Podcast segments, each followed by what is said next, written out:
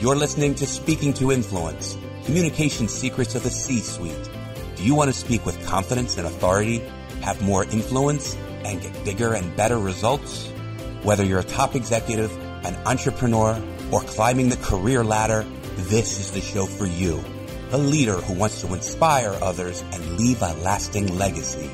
Now here's your host, world-renowned TEDx speaker, author, and executive communication coach, Dr. Laura Sicola. Welcome to Speaking to Influence Communication Secrets of the C Suite. I'm Dr. Laura Sicola, your host, founder of Vocal Impact Productions, and author of Speaking to Influence Mastering Your Leadership Voice.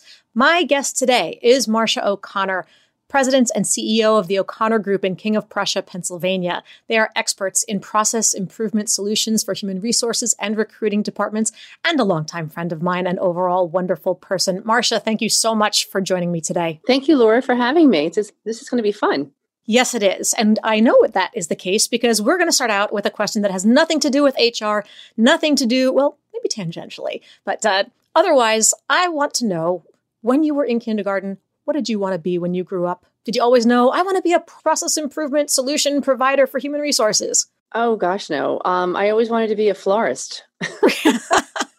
really? Okay. Do you have a green thumb? I do. I do. I actually have behind me right now a bunch of peat pots with a lot of uh, little plants in them right now. So believe it or not. Wow. Okay. So what's your prize plant of sorts? I actually have uh, lemons, like lemon trees, Ooh. and I have a avocado plant going. I'm impressed. I have a black thumb. I think uh, I decided that God made me a good cook because he knew that plants were going to die in my hands one way or another. So they should at least give their lives for a good cause. That's so awesome. I have to admire people like you who can make them live, grow, and thrive. So from there, let's get on to something a little bit more HR, a little more tech oriented. Influence. This is what we're really here to talk about today. So, in your role, running this company, providing these solutions, who do you need to influence? I would say it's a variety of people, Laura. You're talking to CEOs, you're talking to the CHROs, um, Chief Human Resource Officers. You're also talking to people that pretty much need that solution. So it could range. And you got to keep in mind, you have to influence the receptionist too, mm. you know, because they're going to have a huge say in whether or not you're going to get that job. So it's a little bit all over the place. Interesting. So that you're going to influence CXOs and the receptionists all at the same time. It's, it's kind of a very different approach, isn't it? Yes. Yes, you never know. And everybody has some kind of a story, and you want to make sure that you treat everybody equally. It's that simple. Gatekeepers are incredibly powerful players. Exactly. And you know what's interesting is because over the years I've learned, and I just have a conversation. And then once you figure out something that they want to talk about, doesn't matter what the subject is, it's amazing. And then you open them up, and they really tell you a lot more than you could ever imagine. Yes, yes. Being able to get in and get people to open up to you is a is a skill that some are born with and some really have to struggle to learn. Yeah, I learned it when I was um, very young, and I just started asking a lot of questions, and never liked the word no, and so I would ask questions around it so that I wouldn't get the word no, but I would ask them and butter them up first so that I would actually get the answer that I wanted to. Politicking, yes, very smart. And is that, would you say that that's one of the most important communication skills that you've had to develop to build this company and to be as successful as it is? I would say one of them. I would say I had to do a lot more listening mm. than I was talking. And that is something that I had to learn probably the hard way.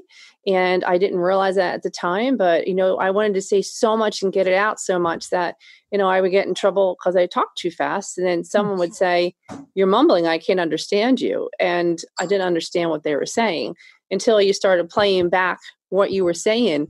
And then you realize I can't hear myself either. oh, wow. Yes. And, and look, I'm a Jersey Italian, as I've said many times. I am genetically pre programmed to talk at twice the speed of light. So I have to really monitor myself to rein in the energy and the speed so people can figure out what language I'm speaking, much less what my point is. Yes. And ironically enough, one of my first bosses I had when I got out of college, he took me under his wings and he literally said to me that you're going to do great in this job. It was in after um, audit, I went to recruiting. He goes, but you talk too fast. And I said, well, what do you mean? He's like, you, you mumble. And uh, I mean, he was older. He was like my dad's age. And so we got along really well. And he just said, figure it out, find a speech pathologist, take some lessons, and report back. Let me know how you're doing. And It was like one year, literally one year of, of speech lessons. And wow. probably the best investment that he made in me and he believed in me. And to this day, I still use all those tools.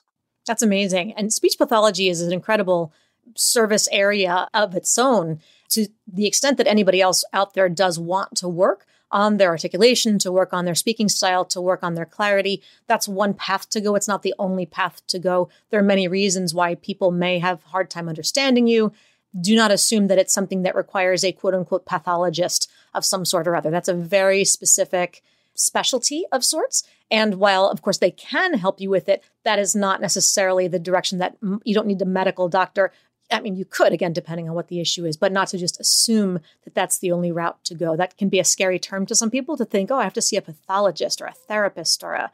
There are many, many providers who can help you advance in that way. Oh, totally agree. But that was 30 years ago, too. Right. So I wish I had a you back then. um, it would have been the perfect solution by far. But uh, you know, I was it was hard enough to find even that back then, ironically. So sure. we've come a long way. Absolutely. And thank you for sharing that because that can be scary for, that must have been a little nerve wracking for you at the time. It was very nervous. Um, not only did I had to take a bus, you know, after my lunch break, take a bus down to South Philly. You had to find it. You didn't know anything about this person. And here you are, you know, having a vulnerability mm. and mm. you had to fix that vulnerability and nobody else around to hold your hand and all too, but you knew you had to do it. And so I started doing it. And, you know, it was really worth it.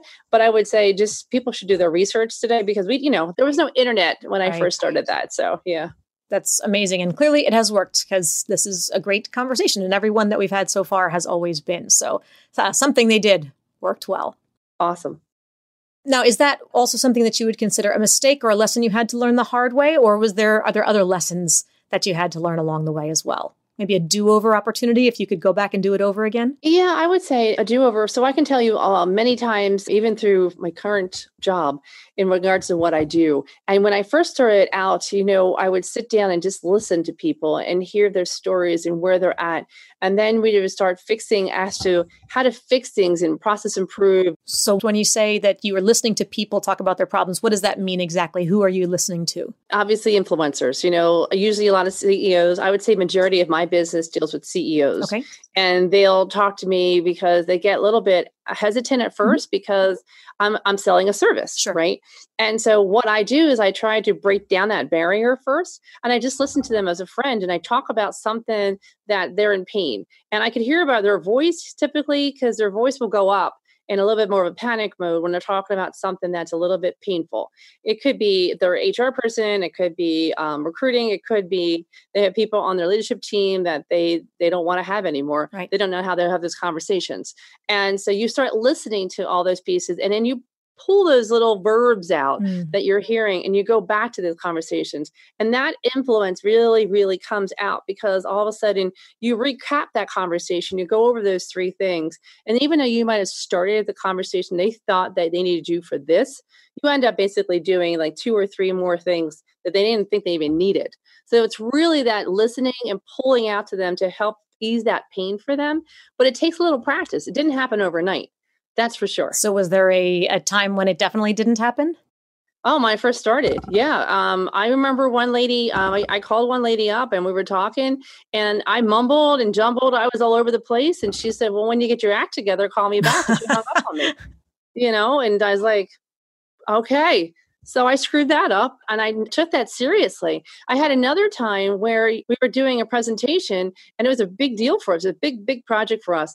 And I remember to this day that the guy, you know, told me why I didn't get it. He's like, We really liked you. He goes, But I was worried about how thorough and concise you were. I said, Why? He's like, Because when I tried to call you and use the phone number you put into your presentation, it was a wrong number. Oh. And I sat there, I nearly like, oh my gosh. So, all these things I have learned over time to make sure that everything is almost like perfect when it goes out. Make sure you rehearse, make sure you like you do your homework ahead of time, and you have certain areas where you'll go into to get that influence out. But that's that has taken me a long time. I've been in business now 13 years, Laura, and I learn something new almost every week. So, it's interesting isn't it mortifying when those silly little details like forgetting to cross the T or dot the I gets in the way and you're going, that just tanked my whole presentation or my whole deal. Why? Because I forgot to spell check. And the phone number is something the spell checker won't pick up anyway. So you really just feel like there's no net sometimes. Yeah, but he actually called the number and it was the wrong number. And I was like, that's a good point. And to this day, I now, when I type my number out on anything, I look at it twice. I always do because I'm like, that'll never happen again. Or it's when you send out basically a proposal and you think you're done on it and then you're ready to send it and you send it out and it still has the markup information in it instead of saying, oh my God, I forgot to turn that off and then save it. And so now every time I'm ready to send off those documents, I automatically save and reopen it before I send it out because I've seen those documents but not properly done as well. So things like that I've learned over time. Hmm. Now, Marcia, you mentioned a moment ago that you've been in business for the last 13 years. So mm-hmm. you have achieved a lot of goals, met a lot of milestones along the way. What's next? What's the next big goal for you or for the company? And what communication skills do you think you'll need to develop to reach that goal? You know, that's a great question. Because if you asked me that question at the beginning of March, I probably have a different answer for you. Uh, we were on the basically the docket to almost double our size. We were going to add a different division on our group and all too. We were growing gangbusters.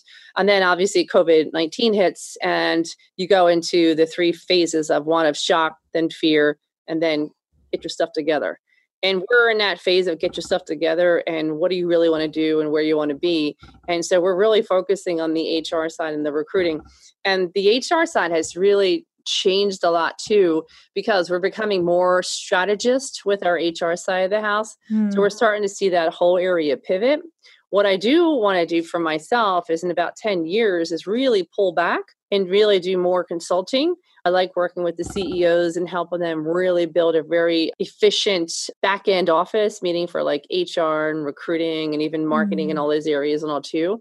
And then have my team basically focus on what they're doing, but also go more national too. The fact that we're going to be a blended workforce now for a while yeah. It basically just opens the door for us to do a lot more on the national basis because I can have an HR professional out in Nevada and I can have an HR professional in Boston and they're all working together because the area of an office is, is going to be an interesting world the next like 10 to 20 years now compared to it was in March. So I think we're going in that direction, but I'm a person who has to be busy all the time and I love to learn. So I'm going to go on that road. But I think with my company, it's still going to do very well. It's just going to get more efficient as well as very focused upon its deliverings. And we're learning that through this whole COVID thing too. So it's been interesting because, like I said, if you had asked me that question beginning of March, it'd probably be a different answer right now. Yeah, it's amazing. All right, this brings us to the end of part one and into part two, which is the listener 24 hour influence challenge. This, Marcia, is your opportunity to take those lessons that you've learned along the way that you just shared with us and flip them around.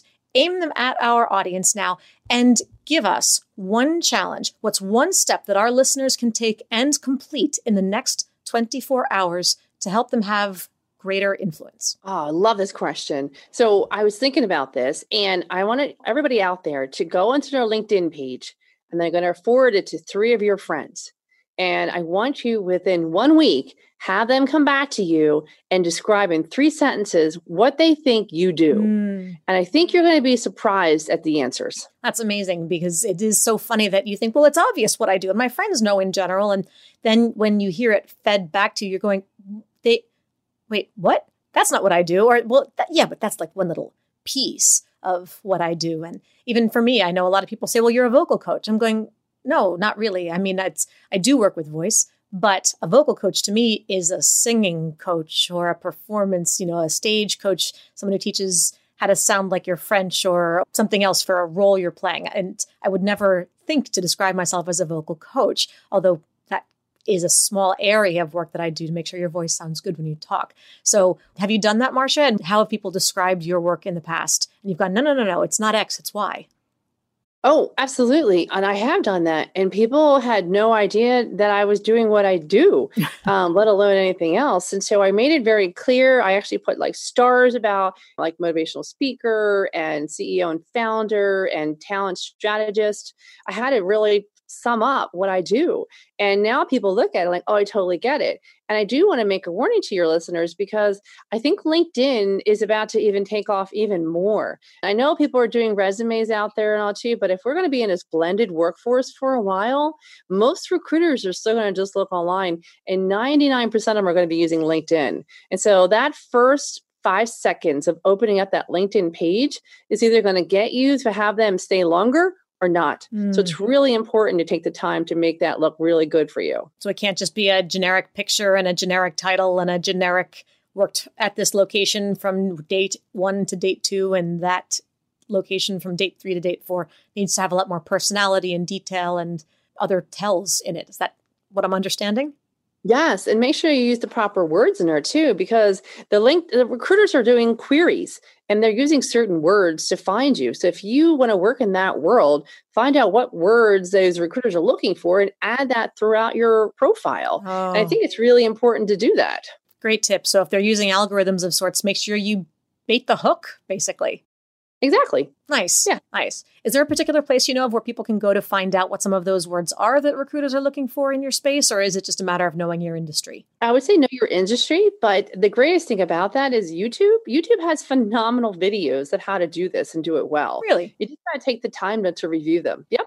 Okay. Mm-hmm. So to the listeners, the 24 hour challenge is reach out to three friends, colleagues, family members, whoever else to invite them to look at your profile and give you three sentences of what they think you do. Now, it may take them longer than that, but you have to reach out within 24 hours. That's your initial challenge.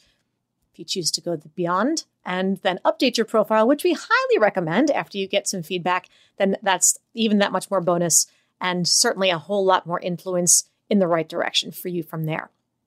All right, then the next section of our interview, as opposed to focusing on Marcia, you and your journey, I want to know what you look for in others. When you think about things like succession planning, career advancement, when you think about the term executive presence, what does that mean to you? Executive presence really means to me somebody that I could actually put in front of a client and then I know that they would not only look the part, but also talk the part.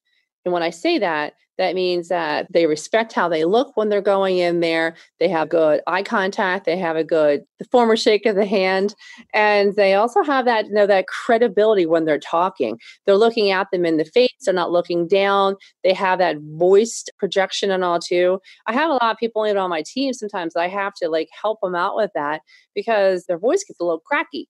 And so you have to put them out there quite a bit so they can feel more comfortable doing this because it's not easy to do that. I was scared to death as a kid. Honestly, I am probably way comfortable in the past like five years versus my entire life. So it was a nervous wreck. And you're really in a different position than a lot of CEOs because when they're thinking about executive presence, they're looking more for someone to hire or promote from within their own company. You have the added role, of course, there are those people, but the most common uh, and most frequent assessment, so to speak, of executive presence for you is really in the people that you're placing. Oh, absolutely. The solutions you're providing. So it's your candidates. You have to gauge them frequently and quickly on that executive presence because if you don't see it, you can't send it out to a client to fill a space for them.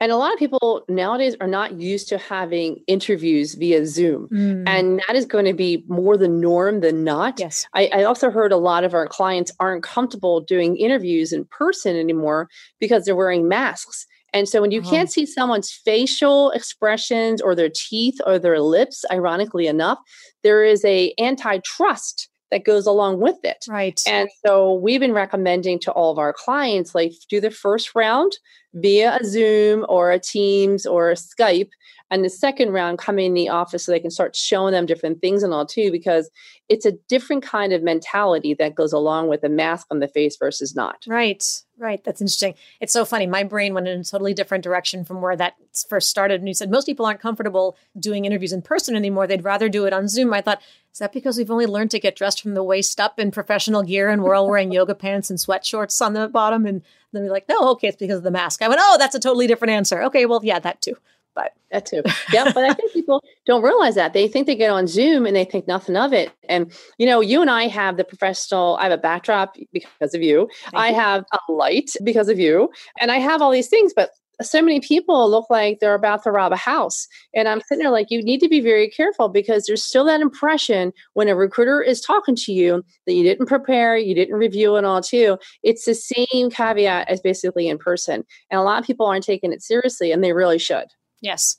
Yes. It's not just about do you put yourself together or not, but you still have to consider your physical environment. Even things like can people see your face? How well lit right. are you? If they can't see your expression, you're all backlit from the window, you look like you're in the witness protection program or something, that's not going to inspire trust. So, right. No, right. Not at all. Really critical. Yeah. Yeah, it's very critical. But you also have to have that confidence in your voice. Again, the more experience you get yourself out there, if you're in church, be the one to volunteer to read out loud that was one of the best experiences I had when I was 13. And they made me read in front of all the people. And I remember the paper still cracking to this day because I was shaking so hard. And, and then my father said afterwards, he's like, I didn't hear a word you said. Subtle, was he? Yeah, he was very blunt. And I just after I and I really learned from that because that meant a lot to me about what I need to focus on and, and really work on. And the more you do it, the more confident you become. Absolutely. And that practice is so important. Whether you're interviewing, whether you're doing any sort of public speaking, practice can only help in the end. Correct. Now, we just yeah. talked for a second about your recruiting situation and your placement, so who your clients are, your candidates. Now, let's talk about your employees, the people who you are hiring or promoting to higher ranks within the O'Connor Group itself. What are the three most important communication skills you look for there? Yeah, one of them is basically somebody who could say no to me somebody that has no problem just saying, you know what, I don't think I agree with that. And that's okay. I love also too when someone says, yeah, I messed up and has the audacity to, tell me versus me finding out later. I have a lot more credibility for somebody who can do that. I think that makes a lot for me. And you know, we, we all mess up. I say to my team all the time, if I mess up, I tell the whole team, like, yeah, I messed up on this guy. He's really sorry about that. But I do that on purpose so that they feel safe telling me to. And I think people are just always so afraid of basically, of, hey, I spilled the milk. And it's okay if you do, you just clean it back up. Those two are probably the biggest things that I look for. I also look for that extra, just that oomph. You know, that person, it's like, I got it. I got this idea. I'm going to go for it and I'm make it happen. And just out of the box thinking, I, I love that. You know, if you want to take it and run it and go for it, I mean, I just want to listen to it and all too. And I've said no a lot of times too but it's the ones that just keep on going with that positive attitude. I'll take them any day. Then on the flip side, what would be a red flag? Maybe they got all those three things and those sound and look really good, but something else comes and it just makes your hackles go up and you go, oop, deal breaker right there. Oh, yeah. Actually, you know what? One of the red flags I have found over the years are yes people. Just too much yes, yes, yes, yes, yes. And then there's no execution. And then the deliverables aren't there, but they look good, they sound good, and but when it comes to the actual work getting done, it's a whole different story. So you have to keep them accountable. So the yes people are sometimes a problem. Also, sometimes too negative. There are sometimes people that just everything you talk about, they're just so negative. And it's not so much that they might be doing a good job, it's the fact that they influence the people around them and that negativity it gets tough because no one wants to be around that. Nobody wants to be you know like oh my god that person's coming in today. Dear god.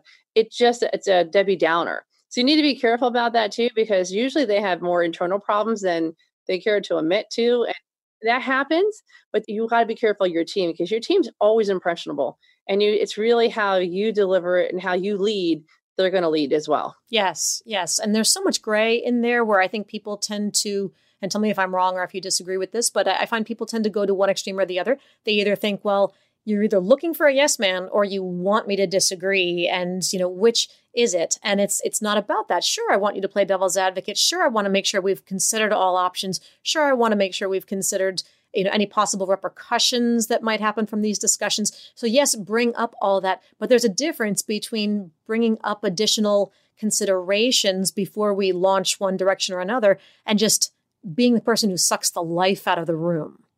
And of course, that person never knows who they are. But you all know when you're in a room with that person who they are. And you know that everybody else around the table knows that the minute they walk in the room, you can feel the air get sucked out of it. And that's definitely something to be mindful of. And if you've never met a person who's like that, ask around because there's a little chance you could be it. So we want to make sure that that's not the case because there's always one. You know, it's interesting. I had a CEO call me one day on a Saturday, and I was at my son's baseball game. And I remember saying, I'm like, listen, I'll use his name as Tom. I'm like, listen, Tom, obviously you have an issue going on with your leadership team. And then he started talking, and he just opened up and spent a whole hour. I was in the car, it was freezing. So I was happy to be in the car. And he just went over this whole ordeal, and he hired his COO and the COO was one of his best friend's wife. And now all of a sudden his VP of sales quit and two other people in the sales team quit.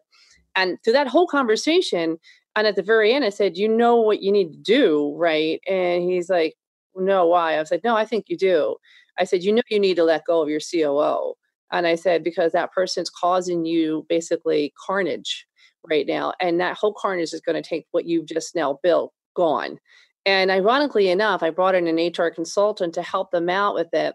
And, you know, she did a phenomenal job really coaching him of how to have a good conversation so that nobody really got upset and everybody was treated fairly, which is really hard to do nowadays. Mm-hmm. And we decided to do that. And he let that person go. And then as soon as that happened, the VP of sales came back, mm. his team came back. He hired a different somebody else for the COO. His company flourished. Sure. And did so well about two years later he was acquired wow. by another company. So he you know he went off into the red sea and he was like oh my god that was like the best advice you ever gave me. And i said but you knew it already. You just needed someone to tell you that. And so those are the things that we do a lot of and it's all that listening that you do. But again at that process improvement of like okay somebody this just doesn't fit in this category here. This is where we do our best. Isn't it funny how so often in our gut we know what has to happen but we need somebody else to give us permission yes. to tell us it's okay to tell us to do it? Then it's like okay it's been validated by whoever else and yeah. now I can do what I otherwise don't want to. Yeah, it's amazing actually. And I can't tell you how many CEOs I've had conversations like that with.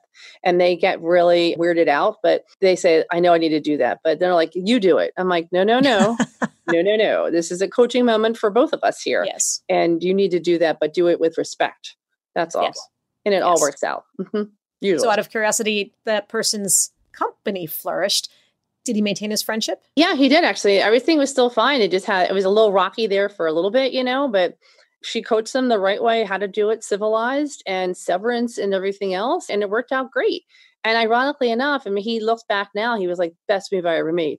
I wouldn't have been able to sell the company the way I did. Sure. And and it was great. And my consultant stayed with him for almost three years. That's awesome. Um, even after selling it, surprisingly. So it, it worked out really, really well. But it was a it's pretty amazing the things you have to do, but you're really looking after these companies' welfare. And you, I might take a lot of pride in that because you treat them as good friends and you want them to be successful. And that's really a testament to the importance of good communication.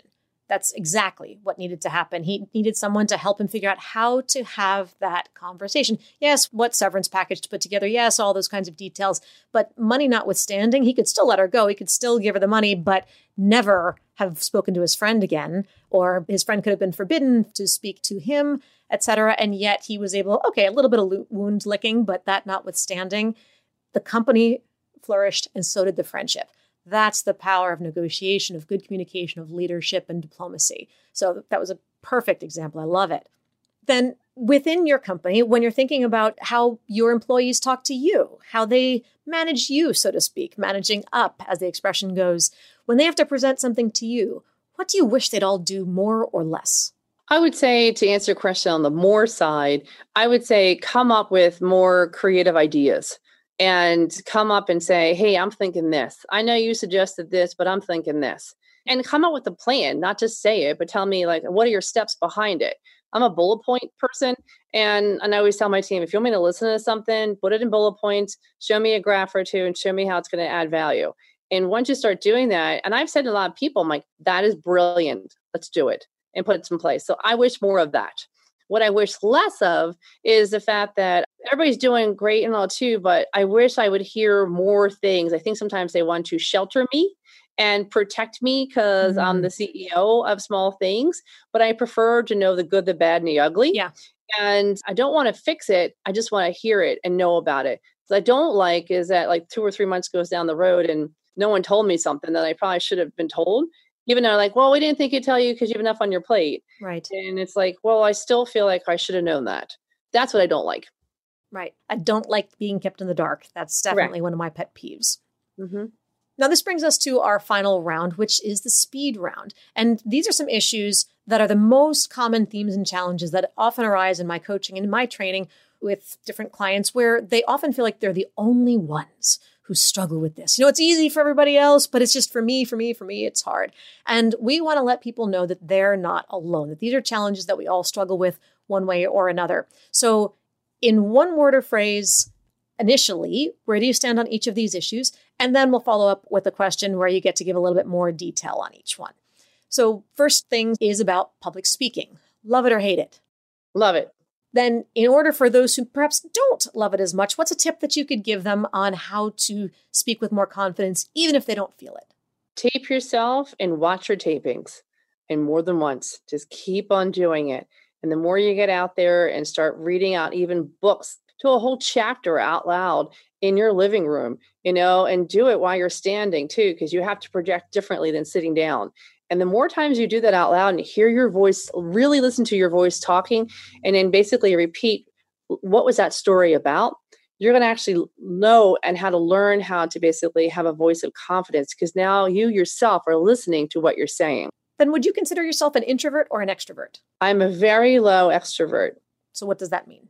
That means I need a lot of my own time away from talking to people all the time. Even though I do that in my job, and people are like, Yeah, you're the person that talks to people, no problem. And you can talk to the bus driver, no problem. I need my downtime. I need my gardening. I need my cooking. I need time to process. And uh, I have, like, my husband can go on 24 7 talking to people. I can't do that. I have to have my own time. I'm Like, I'll be back and I'll drive for like an hour because I just need to be away from everybody. But that recharges me.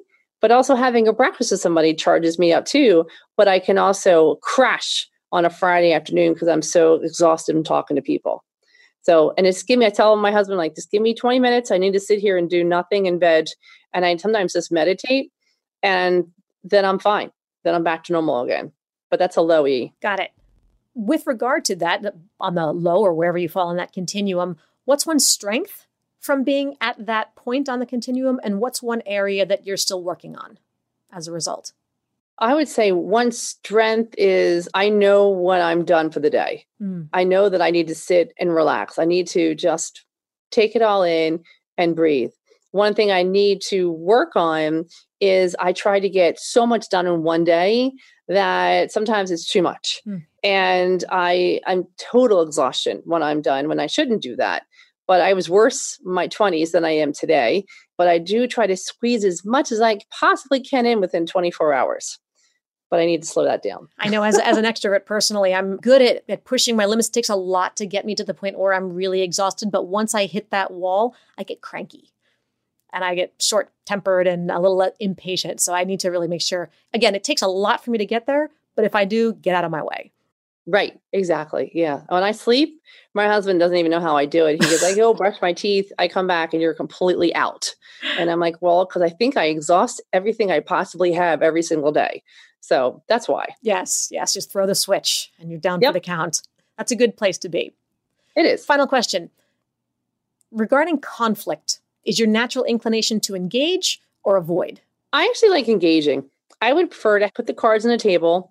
Let's have the conversation just basically figure out and basically it's not a win-win here. It's just basically i want to hear your side i'm going to talk to my side get it out because you know what? It's going to be that black cloud on top of you. So let's talk about this and get it over with. Then what's one piece of advice that you could give to others whose reflex is or perhaps is not like yours? Well i know there's people that just go around and go around the bush and what i try to tell them like listen think of it as a black cloud. And every night you go to bed that black cloud's still there. So the sooner that you open up the clouds sooner and the easier you're going to fall asleep. Lots of times people worry so much about something, and I try to tell them, don't make it a worry until it's a true worry, because worrying is such a waste of time. Yes. And you really can't do anything with it, and it creates fear, it creates panic, and all too. And do only what you can control. And I have this great quote I tell everybody all the time it controls you, or you control it. Yes once you start looking at all those panic worlds and you say to yourself, I can control this, things has changed and you see it differently and you say to Mike, this is wasting my time. Mm. I need to make a decision here. Yes, I love it. It controls you or you control it. It is very much that clean of a choice. Mm-hmm. Marcia, thank you so much for joining us today. How can people learn more about you and the O'Connor Group? Thank you, Laura. Well, they can go to our website, which is www.tocgrp.com. And by all means, we have a LinkedIn page as well. So feel free to like our page out there. Obviously, the O'Connor Group, all O's. And feel free to visit us in King of Prussia when we reopen again. Yes, hopefully that will be sooner rather than later. With that, again, Marcia, thank you for joining us. To you out there listening, Thank you for tuning in. Be sure to subscribe on iTunes or whatever other platform you're using so you never miss an episode. And please give us a five star rating on iTunes so that we can help even more people increase their confidence, presence, and influence. And finally, if you want to download my quick start guide to mastering the three C's, command the room, connect with the audience, and close the deal, go to speakingtoinfluence.com. I'm Dr. Laura Sicola, and you're listening to Speaking to Influence Communication Secrets of the C Suite. Hi, everyone. This is Dr. Laura Sicola, and I want to sincerely thank you for listening to the Speaking to Influence podcast. If you love listening to these episodes as much as I love bringing them to you, be sure to subscribe so you never miss an episode. And please go to iTunes right now to rate and review our podcast in order to help us expand our reach so even more people can master the three C's to command the room, connect with the audience, and close the deal. Thanks for listening to Speaking to Influence, Communication Secrets of the C-Suite, the show for leaders who want to speak with impact. The hosts, producers, owners, and media distributors of the show make no guarantees that the strategies and information discussed will result in profit or other success and may result in losses. The opinions and statements of the hosts and guests do not necessarily reflect the opinions of the owners, staff, managers, broadcasters, or sponsors of the show. No medical or psychological therapy or personal or professional wellness or relationship advice is offered in the show. You are advised to seek counsel on matters related to your health, family, relationships, job, or other business and legal matters from licensed advisors in those areas prior to making any changes in business or lifestyle. No information provided may be suitable in your situation. As always, take responsibility for the decisions and actions you take, including the reactions they may make in your work, family, health, and life.